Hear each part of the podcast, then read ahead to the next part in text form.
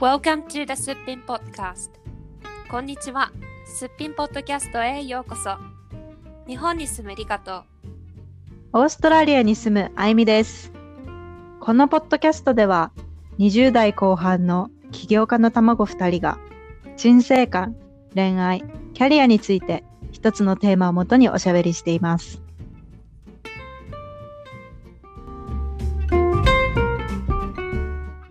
皆さん、こんにちは。第2回目始まりました。すっぴんポッドキャストです。はいこんにちはさて、先週の、えーエピソードを聞いてくださってありがとうございました。二人がどんな人間かどうか分かったかな？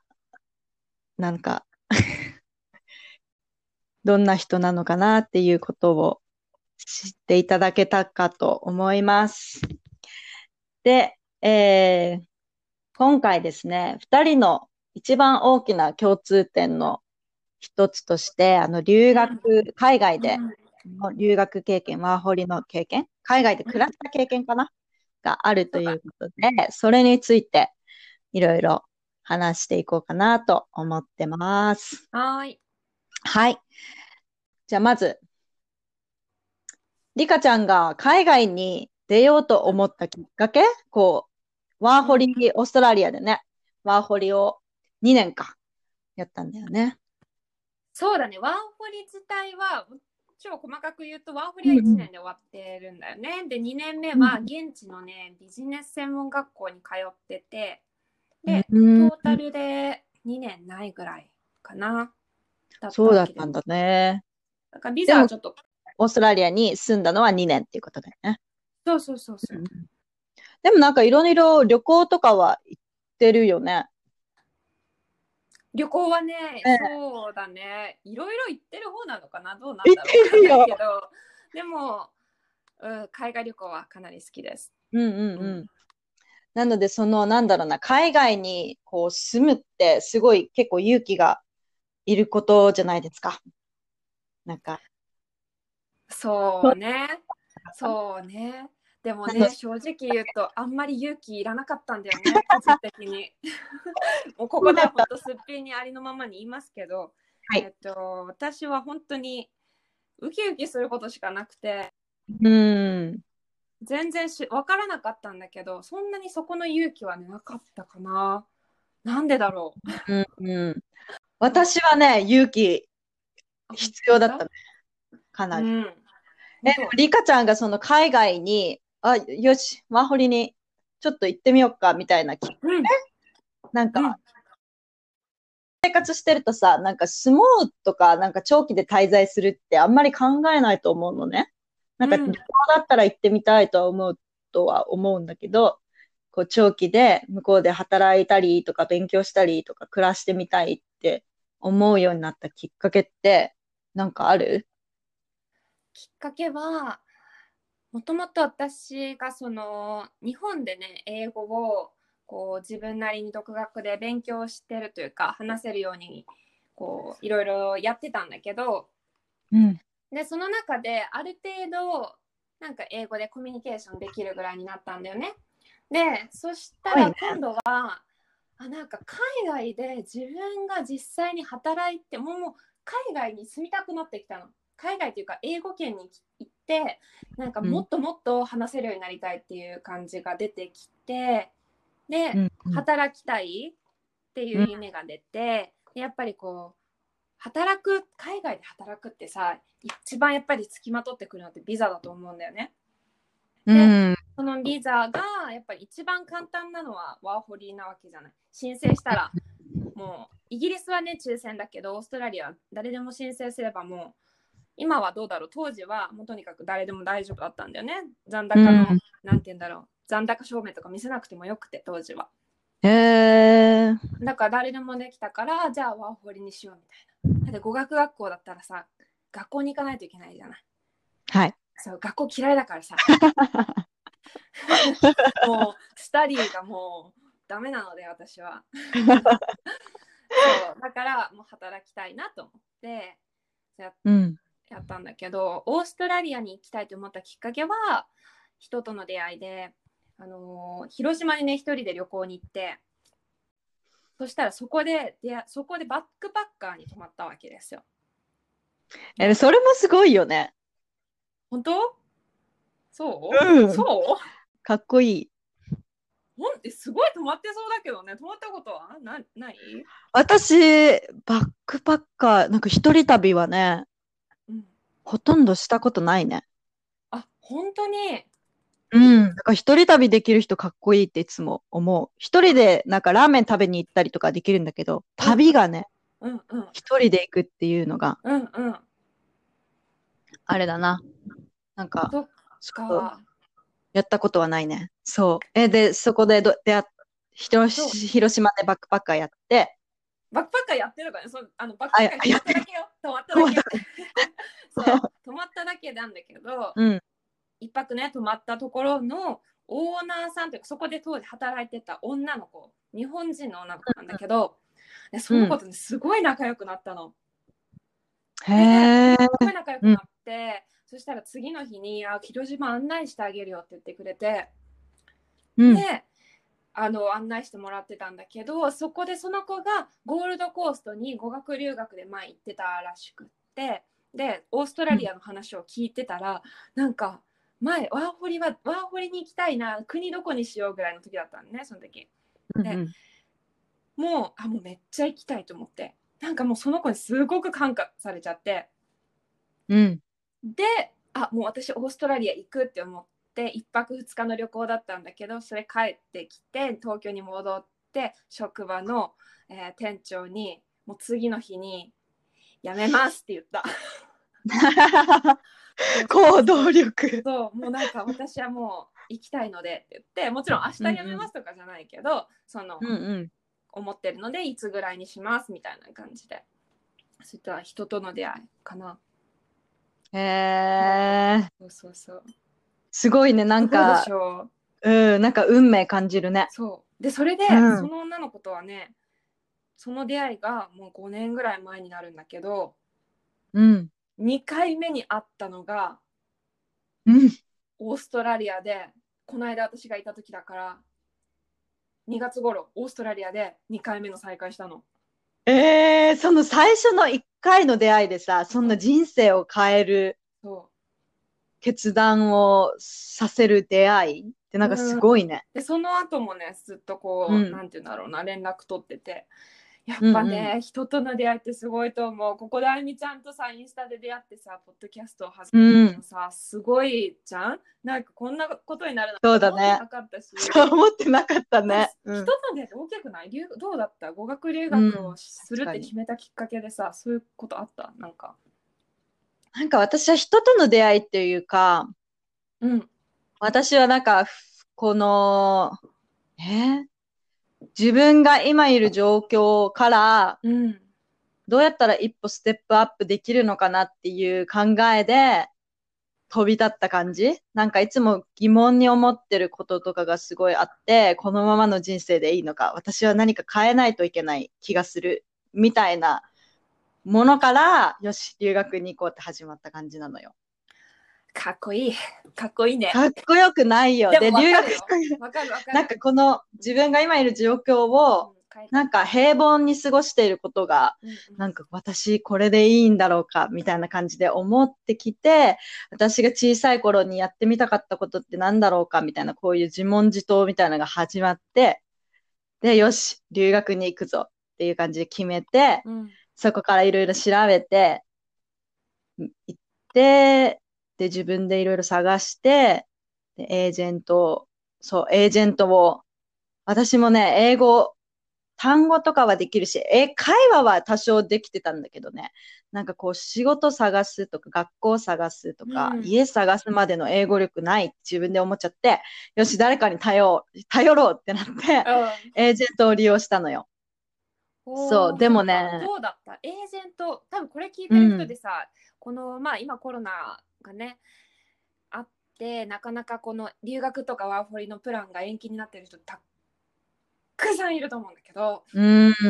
そのそこの中でもやっぱりエージェントを使う使わないってすごい大きい選択だと思うんだよね。そうだよね。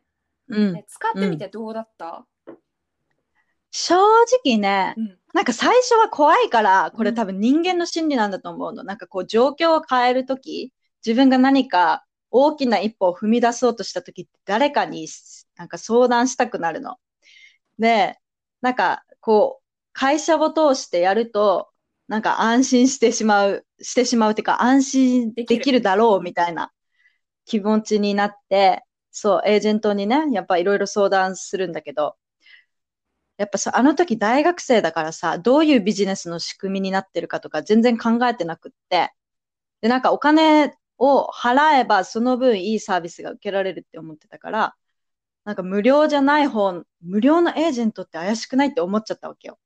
なるほどそん。なうまい話あんのかみたいに思って、お金を払う方のエージェントを利用したんだけど、結果ね、なんか、え、これ、後から考えると、これって自分でできただろうなって思うんだよね。例えば何英語力関係ない気がする。なんか、例えばね、学校探し。うん学校探しもなんか、私の性格的に何かを始めるときに、なんかこう、事前に全て準備してからやった方がいいってずっと思ってたの。うん。だから、日本を出発する前に全部学校も家も全部決めてから行こ マジで？もうって思って。そうなの。だからエージェントを使って、ー。うんあ、学校こういうところがありますよっておすすめされて、ああ、ここがいいんですかね？みたいな感じで相談して決めていった感じ。で、この学校だったら寮がついてますよって言われたから、あ、そしたら向こうで寮探さなくていいや。家探さなくていいから、そうしようと思って全部全部決めてったの。でもね、今考えたら、そんなに全部前もって決めないで、行っちゃって、行っちゃった方がもっと学びがあるだろうなって思ったのね。なるほど。そう。と、なんか、そのエージェントを利用したことで20万、30万円くらい、その代行費用みたいなのがかかってたから、そう安心それ考えたらね、そう、でも20万、30万あったら、それを自分の、この、渡航費として、なんか、生活のお金として取っといて、自分で全部やった方がいいって思ったね。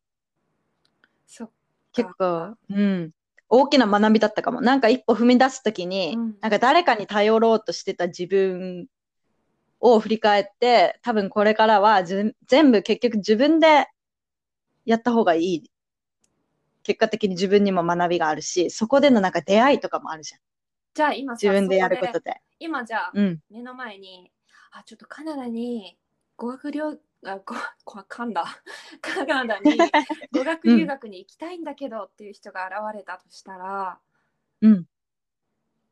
なんだろうそのエージェントは進めない、進めない。うんあ、まあでも、自分でどうしても前もって準備しておいた方が心の、なんだろう、なんか安心感があって、安心して留学に挑めるって思うんだったら、無料のエージェントをね、おすすめする。なるほどね。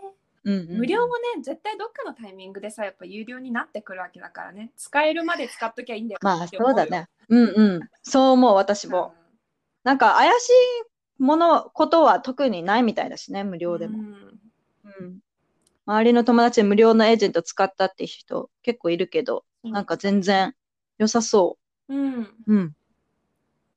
いろいろね、選択肢あるからね。なんか、行く前にいろんな人の話聞いたりするのがいいかもね。リカちゃんはエージェント使った？私は、えっ、と、うんワーキングホリデーだったんだけど、エージェントは一切使ってない。え、どうやってさ、ビザの手配とかさ、え、自分で、自分でやったんだ。うん、あのね、これを聞いてる方で、オーストラリアのワーホリに行きたいねって考えてる方にすごく言いたいのは、あの、オーストラリアのワーホリのビザの申請って、でもちょっと今がね、本当にわかんないんだけど、まあ今多分ストップしてるとは思うんだけどね、コロナで。あのね、オンラインでね、自分で申請できちゃうのね。で、あの、うん残高証明も絶対自分でできるはず。で、なんで、え、でも私、英語で全部英語だ、わからないって人がまず絶対出てくると思うんだけど、そうなのよ。もうんうんうご親切に訳してくれてる方がいらっしゃるわけ、Google 先生で検そ索すれば。だからそうなのそういうのを見ながらやれば絶対できるし、あのー私はねそこにおかビザを申請することにお金を払う必要はないんだなってすごい思って、まあ語学学校に通うとか留学をするってなるとやっぱり学校に通うわけだからある程度やっぱり現地の知識とかなんかいろいろ必要だろうからそのエージェントっていう団、なんエージェントを通すっていうところが、まあ、必要になってくる場合もあるとは思うしいないとうんうんすごく難しいこともあると思うんだけど、もしワーホリなんだったら私は自分でできると思う。うん。え、ワーホリ、ワーホリってさ、ビザの申請さえすれば、うん。もう行っちゃってうん、いい感じだよね。うん。ね。結果がもらったのが普通に数日後ぐらいだったし15年だからね5年前になるからどうなのかな今は分かんないけど、意外とできるもんだよね。うんうん。私ねその一歩踏み出すのって私ね自分が思うんだけど一歩踏み出すことというかなんか決断するまでにうん時間かかると思うんだよね、勇気があると思うんだよね。で決断してからうん決断は、うん決断してから実行するまでって多分勇気いらないと思うの。うん。うんわ。かる？そうだねそ。うだからオーストラリアに行くっていうふうにも決めたら、その後何々を予約するとかそこの行動するとかは絶対あのー勇気いらないじゃんもう普通にできちゃうじゃんだからその行くって決める、動いてなくてその決めるところに多分その勇気がいるからうん。だ。からそこにそこの行きたいなって思ってるところから決断するってところまでに時間があればあるほどねなんか自分の中で不安要素をいっぱいいっぱい思い浮かべちゃって起こってもないことを考えて不安になっちゃってその決断が絶対遠のいていくと思ってるの私は。だからその決断するまでのタイミングは極力短くしていきたいってずっと思ってる。うーん、なるほどね。考えちゃうのが私。なんか余計なこと考えちゃうからね。決断したらもうすぐに行動。そう。なんかね始める。今でもそうなんだよ。なんかこのポッドキャストをやりたいも本当にうん。ずっとやりたいと思ってたの。もうずっともう1年以上ずっと思ってていつかやりたいなって。あやりたいなって思ってたけどあでもな一人で喋れるかな。でも機材がなどうだどうだ。あでもどうやって申請するんだろうみたいなさいろいろ考えちゃってさ、えーでも何を作りたいんだろうとか、いっぱい自分で理由をさ、考えちゃってさ行動を起こせなくてさ。でも今回はさ、ポッドキャストしたいって思ってあいみちゃんにメッセージ送ってそしたらもうなんかポンポンポンだったじゃん。そうなのよね今。まで悩んでたの何だったのぐらい、1週間でこんなできちゃったから、本当だよね。まずはね決断決ね。断をパッてして行動を起こす。そうだね。うん。決断、もうそのやりたいから決断、行動までのプロセスをこういかに短くするかってことだよね。もう考える前に、もう不安が出てくる前に行動しちゃうそうていう。感じね。そう。だから、うんうんうんうん。私もそのオーストラリアのビザもだけどまだ店長にうん。当時アパレルに働いてたので、店長にこうあー私オーストラリアにワーフリ行きたいです。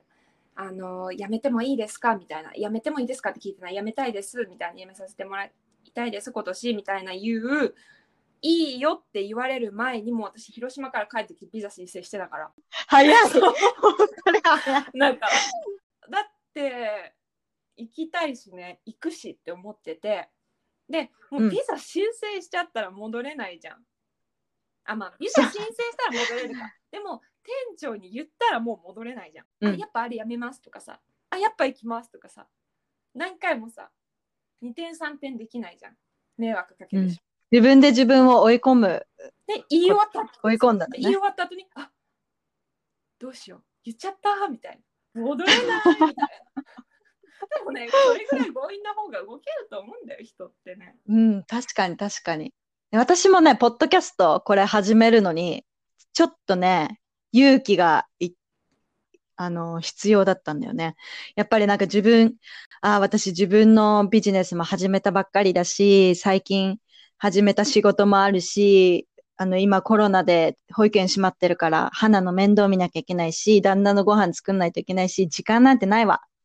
とかって思って、後で後で後でに回してたんだけど、一度ね、リカちゃんがこう、一緒にやらないって来て、OK、やりますって言った後、うんもうね、自分でどうにかできるんだよね。一度決めちゃえば、もう、そう。あとはね、その、それに従って行動が勝手にできてくるんだよね。だから旦那に、あ、ごめん、私、ポッドキャストやるから、いついつは、花見てちょうだいとか、私、あの、ビジネスと、これとこれとこれとこれがあるから、ちょっと今週のこの曜日はご飯作れないわ、自分でやってちょうだいとか、うん、なんかどうにでもなるんだなって思った。そう。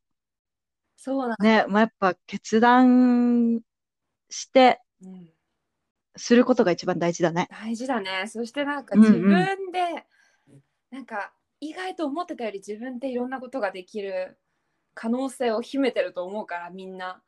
うん、ちょっと大きく言うと。うん、だからこうでも自分のその行動の幅に蓋してんのってやっぱ自分だったりして。うんうん。そうなのよね。で自分だけが自分にこんなことできるのわけないわとか、私こんなことやっていいのかなとか、自分だけがそれ言ってるもんね。他の人はさ、うん、結構応援してくれるじゃん。うん、私がこれやってみたいんだったら、いいじゃん、いいじゃん、やってみなよとか。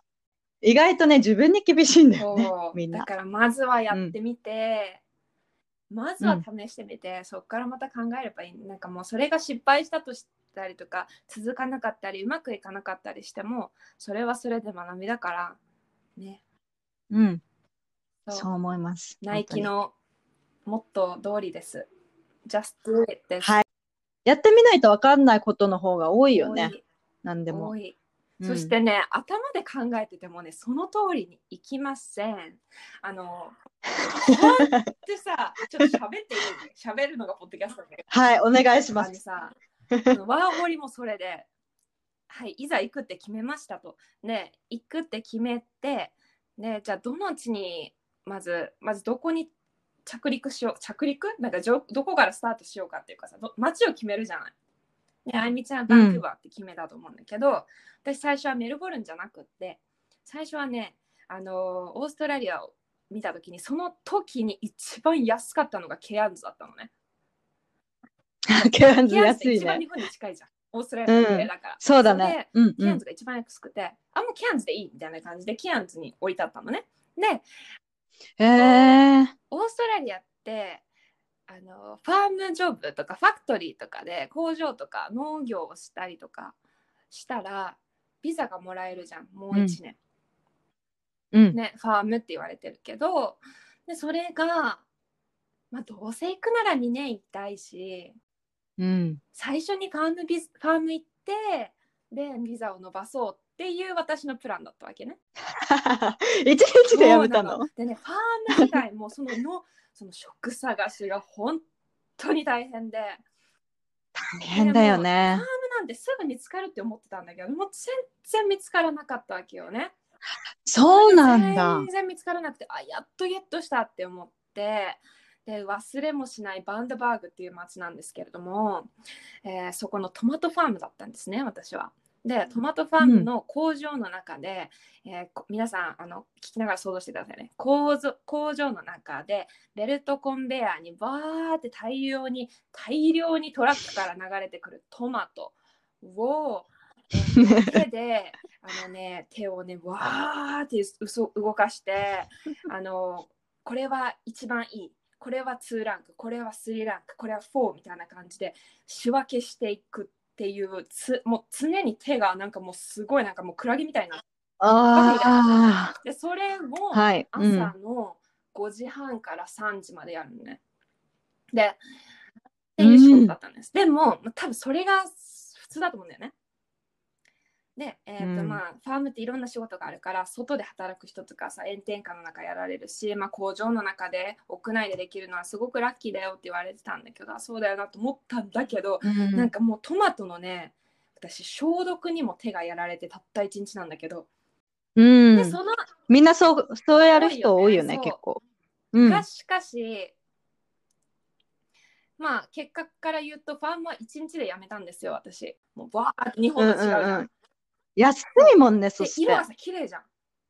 でもあれってやっぱ消毒、うん、ある程度やっぱかけてるから綺麗なんだよね。で、なんかやっぱしっかり洗わないといけないなっていう学びにもなったし、すっごい手荒れるのよ。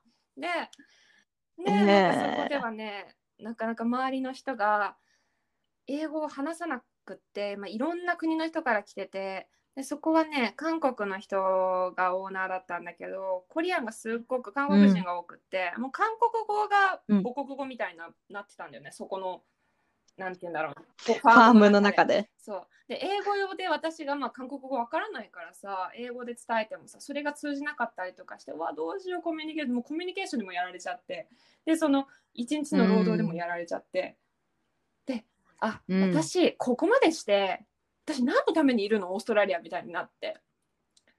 そう。で、うん。ここまでするんだったら私はもうやらないみたいな。これは88日続けてられないからもし2年行きたいってなったらその時考えようって思って、うん。もしかしたら1年にいてなるかもしれない。わからないと。で2年にいたかったら2年でどうにかなると思ってでやめようと思って。けどさ1日さちゃんと働いたじゃんお代金はちゃんといただきたいじゃないですか、はいはい、もちろんもちろん。だからあのもう働いたシフト表とレシートみたいななんかタックスのやつを全部しゃべってあのメールでオーナーに送って、証拠。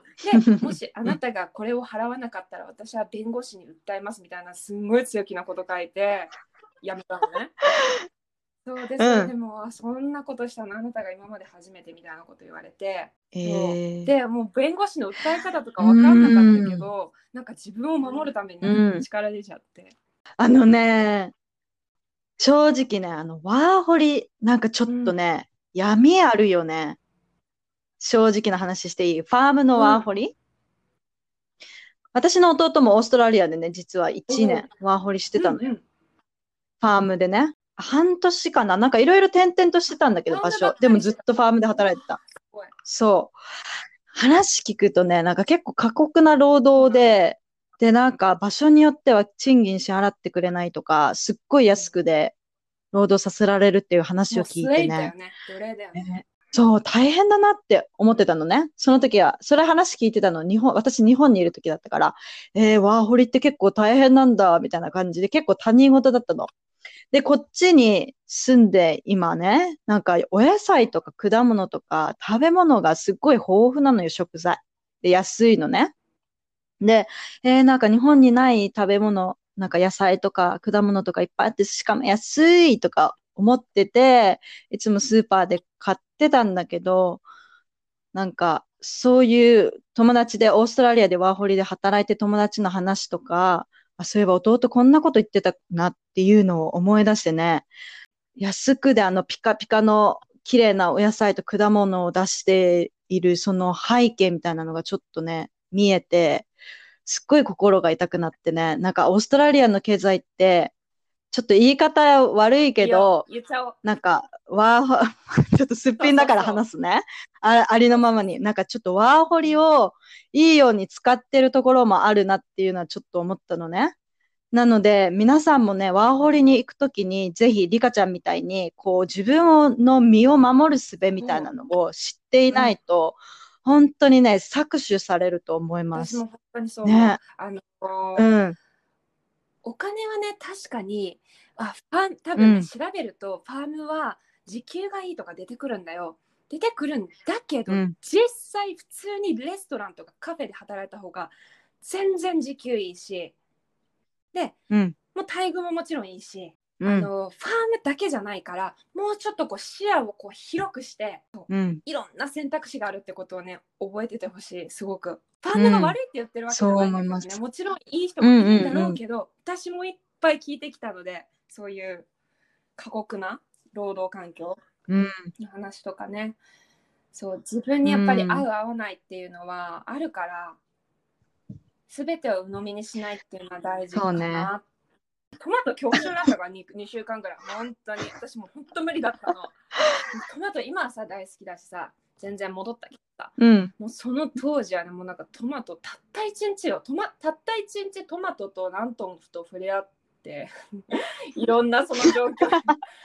もう本当にねなんかもう無理無理無理無理みたいな。そうそうそうう。ん。なっちゃったもんね。でも考えるきっかけにはなうん。りましたねすごくね。ね。食探しってね、結構マインドセットみたいなのともやっぱり関係してくると思う。なんか私にはこれぐらいの仕事がちょうどいいって思っちゃって、うん、その過酷な環境でずっと低賃金で働かせることを自分に許すのか、それとも私はもっといい仕事が、いい仕事を受けられるだけの価値があると思って自分で探しに行くのかで、あなたのね、その生活、海外での生活が本当に変わると思う。だからそのマインドセットもね、大事だね。仕事探しでね、すっごい大事だなと思った。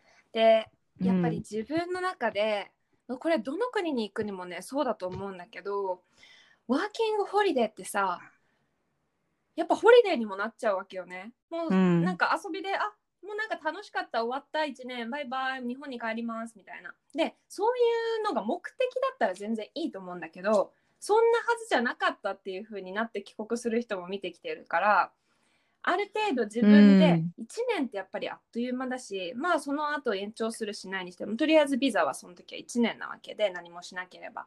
この1年に何をしたいのかとかまあ、プランを決めないっていうのも大事だけどもし働くんだったらじゃあどんな仕事がしたいのかカフェで働きたいのかパブで働きたいのかもうファームで働きたいのかあのもうね雑貨屋さんで働きたいのかお花屋さんで働きたいのかオフィスで働きたいのか、うん、こうある程度やっぱり自分の中で目標を見つけて、うん、でそのために今自分が何が必要なのかっていうその経験 experience がもう一番多分大事だから、経験あるので聞かれるから特にバリスタさんとかさやっぱそうじゃない聞かれるね。ね、うん、カフェの人にしてもそうだし経験オフィスもそうだしやっぱり経験っていうものがすっごく重要視されるから日本みたいにカフェでアルバイト募集します。はい、行きたいです。あ、じゃあ今日はまずコーヒーの作り方を教えましょうね、みたいな、そんな優しいところって少ないと思うんだよ。うん、なんでかわかんないんだけどね。で、なんか、オーストラリアはその、うん、そこがせんあの進んでるって聞いたから、そのベジタリアン、ヴィーガンのカフェがまたそういうお店。で働きたいなっていうのがざっくりあって、そこに絞ってアプライしてって、うん、で、やっぱり、そこで接客するんだったらさ、英語でしょ？多分そこが壁になる、うん、だからある程度やっぱり分かってる状況じゃないと選択肢限られてくるかもなって思ったので、うん、日本で頑張ろうって思ってたし。えもうないと思っていいと思う。そうってやっぱり人気だしさ、メルボルンとかカフェの街だからさいろんな国のさワーホリのさ子たちとかさワーホリじゃなくてもさ働きたい人いっぱいいるし人気のカフェだったらそれこそそうだしこうスキルアップをね、うん、日本にいる間にね絶対してた方がいいと思うかな。私はあの、うん、オーストラリアであのヴィーガンとベジタリアンの食事にねなんか当時すごく興味があって。うん。そうだね。目的を持ってワーホリにしろ留学もねした方がいいですね、ね、私はね全く目的はなかったね。目標みたいなのが全くなくって。ただ単に留学1年行って、英語が喋れるようになりたい。海外の友達を作りたい。っていう理由で行って、まあ、あまりにも目的、目標がざっくりしてたから、結構途中でね、路頭に迷いましたね。瞑想状態、まあ、何していいか分かんなくってさ、そう。ちゃんの場合はさ、自分のさ、その人生をさ、もっと変えてみたいとか、うん、何か環境を変えたいっていうさ、そこがまだあったからさ。うんうん、まあでも目的は達成できたよ。うん、なんか行って、本当に世界各国のね、友達と、友達ができたし、うん、すごいねか、私すごいシャイだって言った、言ったじゃない、先週。もともとすっごいシャイで、人と話すのとか苦手で。すごいね、全然見えない。って話をしたんだけど。シャイの人があんなメッセージ来ないよ。それがね、その殻を破れたのよ。やっぱり留学の経験して、なんかもう何も喋らないシャイでいることっていうのって、もう存在していないみたいな感じなのよ。何も喋らないっていうことは、その場にいないみたいなことだから、そう。それをね、すごい学んで、あの、レス、授業を受けるにしろ、何か一言でも発言をすあするっていうことで、なんだろうな、こう自分の殻を破ることができた。と、なんかコミュニケーションの仕方を学ぶことができたかな。なるほど。っっていう経験はできましたね。大きいよね。うんうん。でも環境を変えたっていうのはうんね、すごい大きな経験だったかなと思うね。あそうそう、うん職探しでさあの語学留学でもさ、でも学生でもさ週に10時間は働けるとかなかった？オーストラリアそうだそうだね。少しだけ働けた。そのうん時にさ、履歴書って自分で作ったでしょ？その時ね、ま、私全く働いてないよ。働いてないんだ。もう留学。完全に働いてない。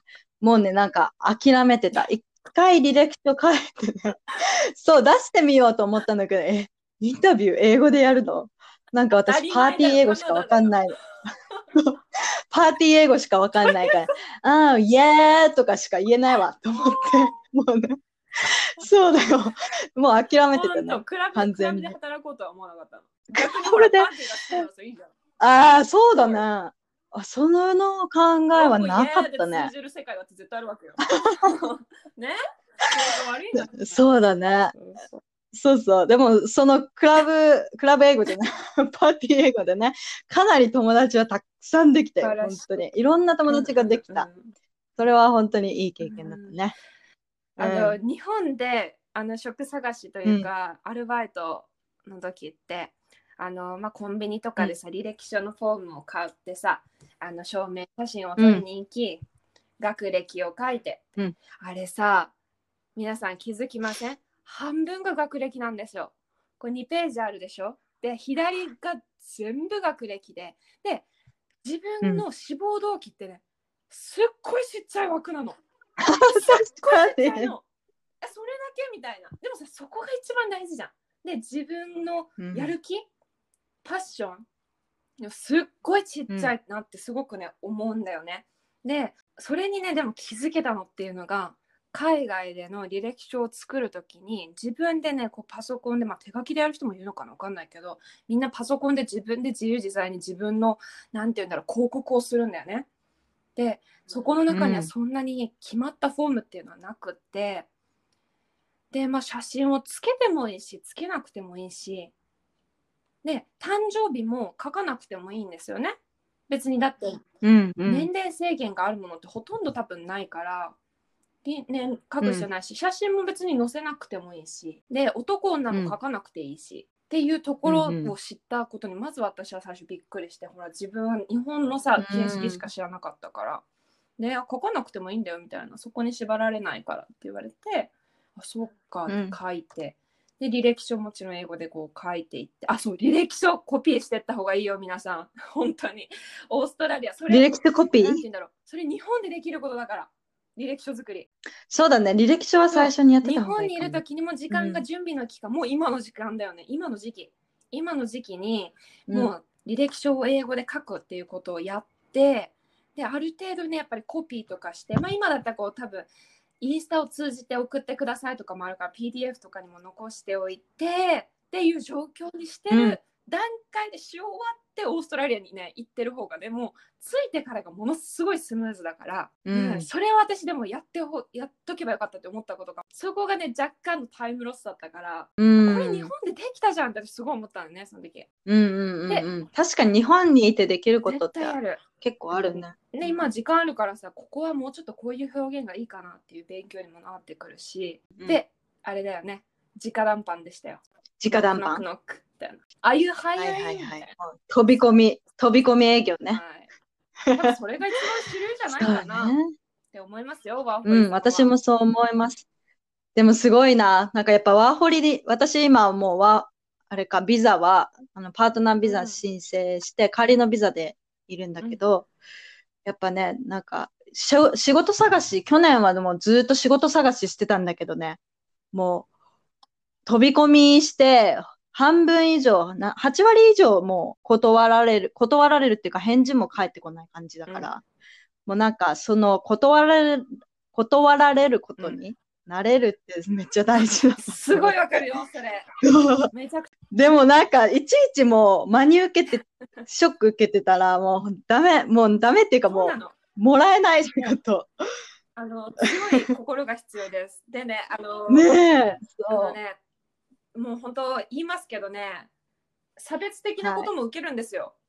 あのーそうなのね。ワーホリの人たちほんとすごいなと思って、それをね、もう忘れて次に進む、もう進むしかないもんね。私もう甘えちゃってるからね。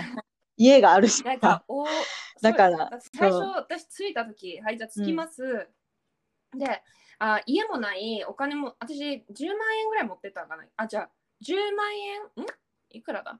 なんか現金が手元に3万円あってでバンクに10万ぐらいあって、っていう状態に来てんのね、で、うんうん。すぐ見つかると思ったからさ見つかると思ってたからさ仕事が。もう甘々だったからさ、うん。で、まあ、見つからなくて、まあ、いろいろ東を放浪してメルボルンに行き着きましていろんなことあって。でメルボルンに、うんまあ、とりあえずセトルダウンして落ち着いた、じゃあはい仕事探し、職さあ家探しじゃんだからとりあえず一番最初さ、1週間さあの2段ベッドが6個さお一部屋にあるさ12人部屋のさバックパッカーズに泊まってさ、1週間予約して。うん。でもその当時は、私シドニーで職探しその前してた時にさあの仕事が見つからなくてお金がもう尽きてくる、やばいこれ以上お金使えないだって飛行機に乗らないといけないから、メルボルンのって思って私空港に泊まってたのね2日間空港に何日、何日泊まったの？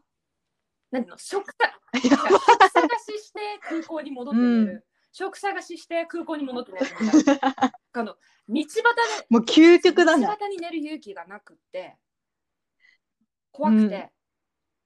空港に寝る勇気もね、あすごいよ。本当。だ。空港仲間がいっぱいいるじゃんなんかえ、トランジット中の。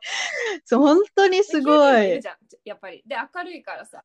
あ、まあでも安全か。まだまだマシって思って、だからそのメルボルンに着いた頃も12人部屋だし2段ベッドだったし、バックパッカーで今今はもう無理なんだけどその当時はやっぱりこう考え方がさあの寝る場所があることに感謝してたから、うん。なんかもう寝る場所があってありがとう状態だったのねその時は。うん。で、うんまあ、家探。しするってなった時は、あの台湾人の女の子と2人部屋になったんだけどそのうちは。で他にオーナーさんがいてみたいな感じだったんだけど、まあ、2人部屋だったけど、もうものすごく嬉しかったよね上見たらさ2段ベッドの上じゃなくて天井なわけじゃん。すっごいありがたくて。ああ、そっね、かそっか。もうそこの女の子もすっごいいい人で、オーナーさんもいい人で、こううん。日本みたいにこう一人つのアパートを一人で住むみたいなのがあんまりないからさ、そうだね、ワーホリだったら、うん。うんうん。なんか小さいアパートじゃなく家てを、ねなんかその、家とか。ね、家をみんなでシェアするそう。そうそうんだよね。家とかアパート。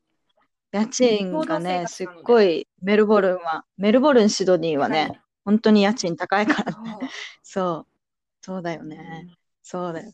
だからね、私はもうね、一年就活して、ここで。ここに来て今一年半か。先にしようまだ一年職探しから話そう、そ就活をそう、就活をね、したんだけどね、もうやっぱりもう、もらえないっていうとにもう、心やられちゃって。もうそれからね、なんか私は外国人だからもらえないんだ、みたいなマインドセットに入り、私外国人だから、私外国人だから、みたいなのをずーっとね、思い続けてたの。そうすると、全然もう楽しくないわけよ。せっかくオーストラリアいるのに。で友達もできない、仕事もない、ずっと家にいるだけみたいな、もう絶望的みたいな気分になっちゃって、自分で勝手にね。で、でも1年過ぎてちょっと慣れてくるとね、あ、うん。オーストラリア人めっちゃ優しいとか、でなんか友達もね、できてきて徐々に、あ、なんか楽しくなってきたわ、みたいになってきて、で、そうするとね、自然とね、なんか友達が、おそういえばね、うち、スタートアップで、なんかこんなの始めたんだよね、みたいな感じで言ってて、え、みたいな、仕事なんかありますか？みたいな感じで聞いて、はい、うち、なんかじゃあお手伝いお願いしたいと思って雇おうかなって思ってたところなんだ、みたいなこと言ったから、え、じゃあ私、働く、働く、みたいな感じになって、で、ラッキーなことにね、仕事、まあ工場の仕事なんだけどね、最初リカちゃんが言ってたみたいに、その食べ物、なんかもうベルトコンベヤーでさ、ピクルス工場なんだけど、ピクルスっていうか、あの、 fermented food、あの、サワークラウト発酵とか食、品ね。ケフィア、そう、発酵食品のその会社なんだけど、そのベルトコンベヤでボトルに詰まったその発酵食品がガラガラガラって運ばれてきて、うん、それの蓋をガチャンって閉めてボックスに入れるみたいなのを、うん、もう7、8時間やるわけよ。やばい、これマジきついじゃんって思いながらも、あ、仕事があるっていうのはありがたいなと思いながらやって、そう、なんかやってるうちになんかちょっと楽しくなってきちゃって、私。で、なんか、大学生インドから来た大学生とか、やっぱり外国人が働いてる人多いんだけど、なんか似たような境遇な人、なんか外国から、旦那さんがオーストラリア人で、で、なんか外国からこっち来て、で、主婦やってますみたいな人とかもいて、なんか似たようなこう境遇な人もいるから、なんか話も面白くって、今ちょっと楽しんでやってたら、なんかもう、工場の仕事は今人足りてるから、また他の仕事お願いしますっていう感じで、また他の仕事が回ってきてね。なんかそういうので、あ、なんか気持ちの持ちようってめっちゃ大事だなと思って、外国人だからダメだとか、あ、だからこうだみたいに思ってたら、もう本当にそこでもうスタックなのよ。閉じこもっちゃうのよ。だからそこをこう溶かして、なんか違う考え、視点で物事を見てみると、うん、かなり状況が変わってくるなって学びました。でさ、それもさ、この、まあ、1年ぐらい経ってって言ったじゃん？で、うん、もう本当その通りで、なんかね、1年ぐらい経って、やっぱり楽しくなってきたりとか、慣れてきたり、土地感が出てきたりとかするんだよね。うん、で、だから、そうなんだよね。その、うんうん、でもさオーストラ、オーストラリアのさのワーホリのビザはさ、さっきも言ったように1年なわけじゃん。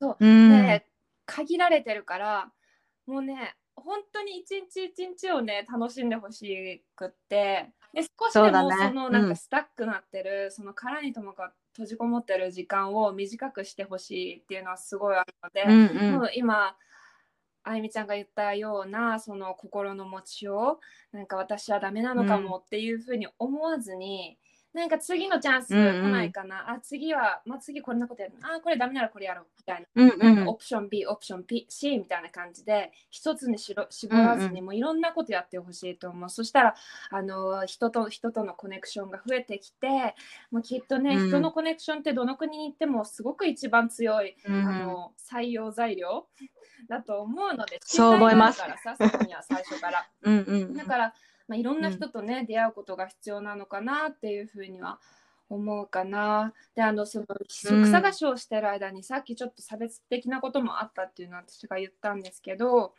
あの、うん、こうね見た目がこうアジア人であの喋ったらあこの人はまあアジア系のねオーストラリア人いっぱいいるのでそこだけじゃ判断されることってあんまりないけどこう喋ったらあこの人はネイティブじゃないな、うん、第二言語、まあ、外国人だなって思っって時に、うん、たと途端に顔色が変わったりとかあなんか思いっきりなんていうんだかなドアの前に今採用してますよって言って出るのにあのうんしてないみたいな感じになることとかかるかる。最初はねやっぱり傷つくのね、うん、人間だから。なんかすごく傷ついたんだけど、うん、でもそんな人も一部だから本当にいい人のほかに本当に多いのでその、うん、そういう人たちに、その日本にいても嫌なやつは嫌なやつじゃないですか。だからなんかまああもうこんなんか運悪かったなこの人に出会ってしまったなぐらいでそこそういうこともあるんだなって頭の中に置いておけば、うん、あやっ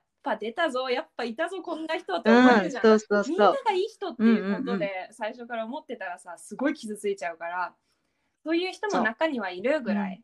こうクッションを自分の中でね、うん、作っておくといいのかなって思いますね。絶対に出会うから。うん、あの絶対出会うね。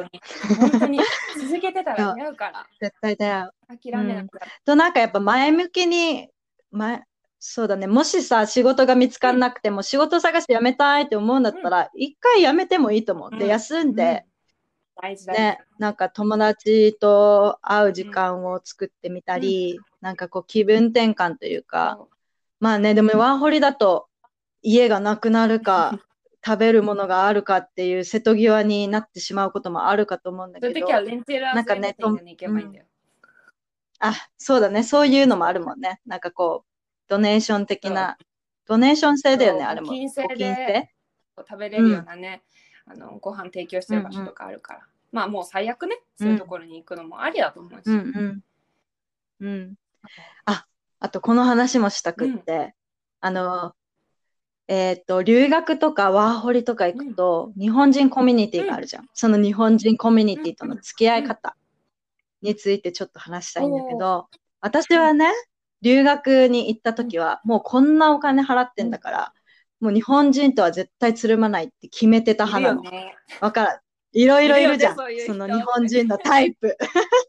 そう。うん私日本人と絶対つるまないからっていうタイプと、あ、日本人としかいたくないみたいなタイプと、日本人とはある程度の距離を保ちながら、えっ、と、こう、うまくやっていくタイプ、うんで、なんかいろいろいると思うんだけど、私はね、もうガッチガチの、あ、もう日本人と絶対つるまない。日本人と喋んない。みたいなタイプだったのね。で、もう限られた時間だったから、まあ、1年、一年もいなかったんだよね、実は。多分10ヶ月、11ヶ月とかだったと思う。うんカナダにいたのは。だからもう絶対喋んないって決めててやってたんだけど、なんかね、やっぱどうしても日本語を話したくなったり、なんかこう、日本人同士でしか分かり合えないこととかもあるわけよ。やっぱ文化も違うしね。だから最初の方はガッチガチにもう絶対喋んないみたいに決めてたんだけど、やっぱりね、なんか日本人と話す時のこの安心感とか、なんか、あ、私って日本人なんだって思う瞬間をこう共有できることっていうのがね、すっごい心の支えになったのね、後々。で、それで、あの、皆さんにお伝えしたいんですが、この留学に行くって決めて、日本人と絶対喋んないって思う人もいると思うんですけど、まあ、ある程度ね、日本人ともいい距離感を保っていた方が、後々なんか辛い時とか困った時とかに助け合えると思うので、私は日本人とのその関係も大事かなと思ってます。うん。まあなんかそのマインドセットはいいと思う。なんかもうできるだけ吸収する、学びたいっていう意欲はもう素晴らしいと思うんですが、そうね、なんかそう、こう、結局ガチガチに固めちゃったら、もう自分が苦しくなってしまうことの方が多いと思うし、やうん、いろんな可能性をね、縮めてしまうっていうのもあるからね。やっぱりこう母国語だからこう助かることってさ、あるしさ例えば自分たちがものすごいさ、かなんか怒る感情とかになんか怒ったりした時にさ出てくる言葉はさ、やっぱ日本語だったりするじゃない？パートナーがさ外国人でうんうんうん。そうなんだけど。なんか自分がさすごくわーってなって感情的になった時ってすごく出てくる言葉はやっぱ母国語なんだよね。だからさそういう時にね助けてくれる人がいるとうんうん。支えになるし、なんかあそうね。のやっぱりこうその日本人から学ぶこともすごくあると思うので、うん外国に住んでいる。うんそううん。あの、外国に住んでる日本人って本当に強くって、前向きで、かっこいいなって私も思います。うんそういう風になりたいなって思う。そうそうだって、うんうん今私鹿児島に住んでるけどさで東京にじゃあいざ出ていきますってなってさ私はもう鹿児島の人としか喋らないとかさ、もう無理じゃん。うん。ね、なんかそんな。あとうん。なんか鹿児島に東京の人が東京の人とは喋らない方がいいとかさ。なんかそう、ま、なんかうんうん。そういう、まあ、極端な話だけどなんかそういうようなもんだから、うん。なんかこう人うんうんうんのバックグラウンドでこう固めなくてもいいのかな。そうだね。かなっうん。て思いますね。うんうん。ちょっと家探しの話をねあんまりしてないので家探しの話はいこうかなってちょっと思うんだけど、はい。どうやって探しましたかお家は？かちゃんは、どう思います私かはね私は特にそんなになかったんだけどうん。なんか、あのー私は日本人がいたからこんなに楽しかったって思えるかなって思います。うんなんかこう今でもずっとこうすっごくよくしてくれるこう日本になんかオーストラリアにいる自分の家族みたいな日本人家族がいて。ですっごくよくしてもらってたし、でお仕事もオーストラリア人とのそのヴィーガンのお店でも働いてたんですけどあのその同じね、マーケットの中に日本人の方が経営しているお店があってそこでもダブルワークで働かせてもらえてたんですよ。でもすっごくあったかくて面白くってやっぱりその方たちもオーストラリアにずっと住んでていろんな経験してくるからもうそういう経験聞くのも楽しいし、またそこからの人のつながりも出てくるしで。なんて言うんだろうな、もう出会いに国籍関係ないっていうか自分で日本人とつるまないってするのはいいんだけど、まあそれはしてもいいけどそれそこでチャンスを失ってるからなんかもうちょっとこうオープンマインドになって、こういろんな、うんなんて言うんだろうな扉をちゃんと開いてた方がいいと思うもったいないと思うすごく。うん。そうそう、そう思います。な逆にこう日本人だけとしかもう逆に英語が怖くて私は日本人としかいたくないとかそうそういう人もね多分いると思うんだけど、うん。それももったいないから、うん。何々だけとかさ何事もバランスだと思うんだよね。食べ物もそうじゃない。食べ物もさ、うん。野菜が大好きだけどさもう野菜も毎日レタスですとかさ言ってたらさ死んじゃうでしょ。で毎日肉とか言ってもさそれはそれでさべ病気になっちゃうでしょ。なんかこうバランスが大事だから、うん。なんかこう、硬くなりね、ね。するのは良くないと思う。おうちね、私は留学先でもう最初にそのエージェントさんがこの学校寮ついてますんで家探しも安心ですよって言われたからもうそれをね選んだの。だから最初の方はねもうまあもう極楽よ。うんもう特に心配もなく、はいはい。ただ単に楽しめばいいみたいな感じだったんだけど、まあその寮が半年の契約だったからあとは自分で探してくださいっていう感じでね。えーそうだね。で、その半年後にその寮から出て、で、なこの語学学校で仲良くなったメキシコ人の親友と一緒にで住もうかってなって、そのカナダにはね、クレイグリストっていう、えーオーストラリアでいうガムツリーみたいな掲示板があって、そこでなんかこう、シェアハウスしたくないねみたいな、他の人たちと。どうせだったら2人だけで住みたくないみたいになって、で、私たちしょっちゅうパーティーするし、みたいな。本当にパーティーしてたの？もう週7、週7あで、週って7個しかな？いよ。それ週7 毎日。毎週7日、ね、パーティーしてたよ。あそう。そうどうどんな感じだった？カナダでは。あー、こうどういうこと気をつけたらいいとかさ。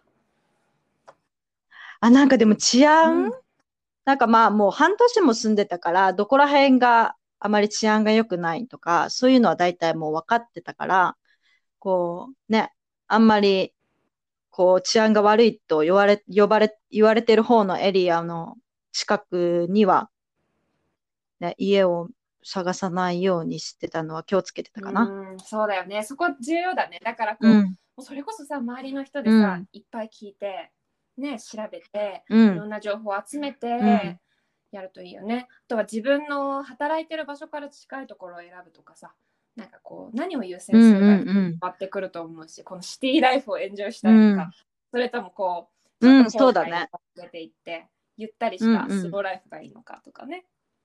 うん、うん、うん、うん。まあ、一番大きいところの違いはその暮らし方かな。そのシェアハウスを OK なのか、うんそうじゃないのか。そこで多分家賃はぐっと変わってくるから、変わるね。うん。シェアハウスをしなかったら、もうかなりね、私たちススタジオを借りたのね。スタジオ一部屋ね。もうワンルームね。一部屋、ワンルームでもうベッド、テレ、なんキッチン、バスルームなんか全部一つの部屋に入ってるみたいなところ。そこを借りたんだけどね、1ヶ月に780ドル日本円だったら？日本円だと、9、8万、8万ちょい。うんうん一人あそれ高い750ドルね。高いよね。うんそれは高い。ワンルームでももう利便性、うんワンルームで。利便性でもう考えて、学校から近いのと、そのもう一人の友達はが、えー働いてたから、その職場に近いのと、そのパーティーができる場所。うん。あの、もう本当に歩いて3分とかでクラブに行けるの、うんバーとか。もうそれが優先だ。っ それがね、もう、そう、それが優先、最優先だったから、もう最後の数ヶ月だから、もう遊びまくるぞみたいな感じでそこにね借りたんだけど、だからライフスタイルだよね。自分がどんなことを優先するかあとはによって変わるかも。私はちょっとちょっとオーストラリアのこと話していいですか、うんうん。あのインスペクションっていうものがあってでそのインスペクションって何かっていうとねインスペクションっていうと点検って多分出てくると思うんだけどあの家の内見なんですよね、要はそれは。でそのインスペクションがあってそれはシェアハウスでもそうでなくても必ずあるんですよ。でシェアハウスだったらもう元から住んでる人たちがいるでしょう。でその人たちに、えーて言うんだろうなその人たちが、まあ、家をね内見するときにいるわけなんだけど例えばじゃあ一つ人気の家があったとします、人気のお部屋がありましたでインスペクションの時間はこうねあのやり取りをして決めていってでじゃあ住んでほしいって住みたいって思って住めるかっていうとそうではなくってもともといるそのフラットの,、あのフラットっていうかあのお家のですね。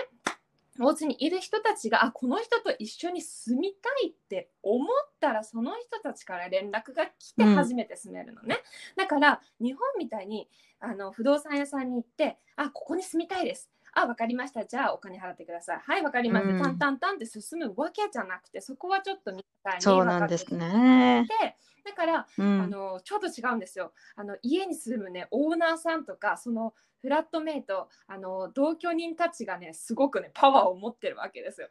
そう。そうなんですよね。あのいかに一緒に住みたいって思わせるかっていうのももしその部屋をすごく気に入ったらねそのめあの LINE のやり LINE じゃないわ。もうあのメッセージのやり取りだったりとかそのそこに英語力もねそんな関係ないと思うやっぱり人柄だと思うのでこうちゃんと挨拶するとか、私はもう綺麗好きだから大丈夫よとか私すっごい料理得意なのとか、うんうん。私すっごいこのテレビのセッティングに詳しいとかわかんないけどそこでのアピール力っていうのもねちょっとね必要なんじゃないかなって私は思いますね。シェアハウスもあるんだね、それ。あるよそうなんだねて。そ私今、家探ししてるけど、え、シェアハウスってさ、シェアハウスで住んでる人の中にオーナーさんがいるの、うん、オーナーさんは権利ないの。だから例えば、じゃあオーまあ、権利あるというか、ある人もいるけど、別？でオーナーがいて、例えばオーナーさんとあのシェアメイトのうちの一人が多分つながってるんだけど、で、それで一部屋、例えばはいはいはい。空きが出ましたと。で、それで募集がかけるのは残りの2人だったりするのね。そのしのその住んでる人だったりする、実際にオーナーじゃなくてさ、うんオーナーが住んでない場合もあるから。うんで、その人たちがかけるから募集を。うん。私はね、オーストラリア人の、ね、男の人そっかそっか2人と住んでて。うん。えー、男の子と住んでたの、うん掃除のこととかなんか大変じゃなかった？ものすごい楽だった。あ、もねそうなんだ。もう2人のお兄ちゃんって感じで、私その頃20代面倒見てくれたうん20代前半で、あのその頃ね。うん。でみんあのみんな30代前半ぐらいだったんだけど、そうそう、10歳ぐらい、10歳もないかな、離れてたんだよね。うんうんそうそう、いっぱい助けてくれたよ。で、へーそっかね、作ってあげたりとかもしてたし、うんうんうんうん。そうそうそう、楽しかった。お風呂もみんな、そういう交流も楽しい、ね。男の子たちお風呂さ短いからさシャワーか。うんうん。すごいよかったよ、あのバスルーム使う時間がへーそうなんだ。女の子あーだそっかそっかそっか。でもなんかこの、うん。今日のねあの学校探しとか家探し仕事探しの、あのお話の中でこれを聞いてる皆さんに何かこうあ今でもやることあるじゃんみたいな。なんかこう学びが。あると嬉しいです。そうだね。うん。前向きに捉えていただいて、うん。せっかくの人生なのでね、楽しくそう。もう今の、ね、行きましょう。今の時からねもうそのレジュメあの履歴書作ったりとかさ、住みたいなんか街をこう探してたりとかさそう。もううんうん。家の、家できることあるからねもう。私このエリア好きかもね。わかると思うし、うんうん。そうなんかインターネットで今全部調べられるもんね。5、6年前よりかなり便利だよね。うん、便利になってる。できること今うんできることを、えー見つけて今だからできることをね時間があるからできることいっぱいあると思うので、えーやっていただけたらなと思います。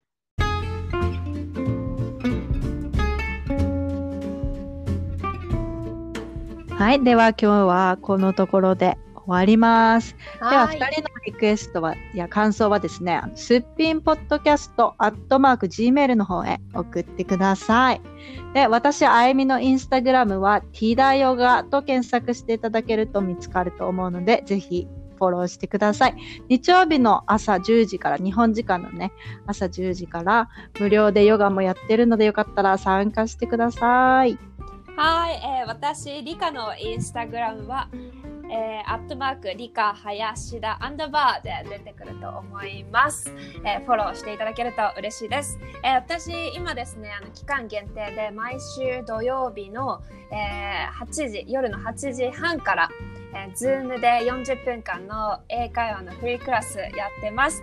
よろしければ、えー参加していただけると嬉しいです。あの、インスタグラムにある URL, URL のですね、方から、えー皆さん自由に、えーご参加できます。チェックしてくださると嬉しいです。Okay, so thank you so much for listening.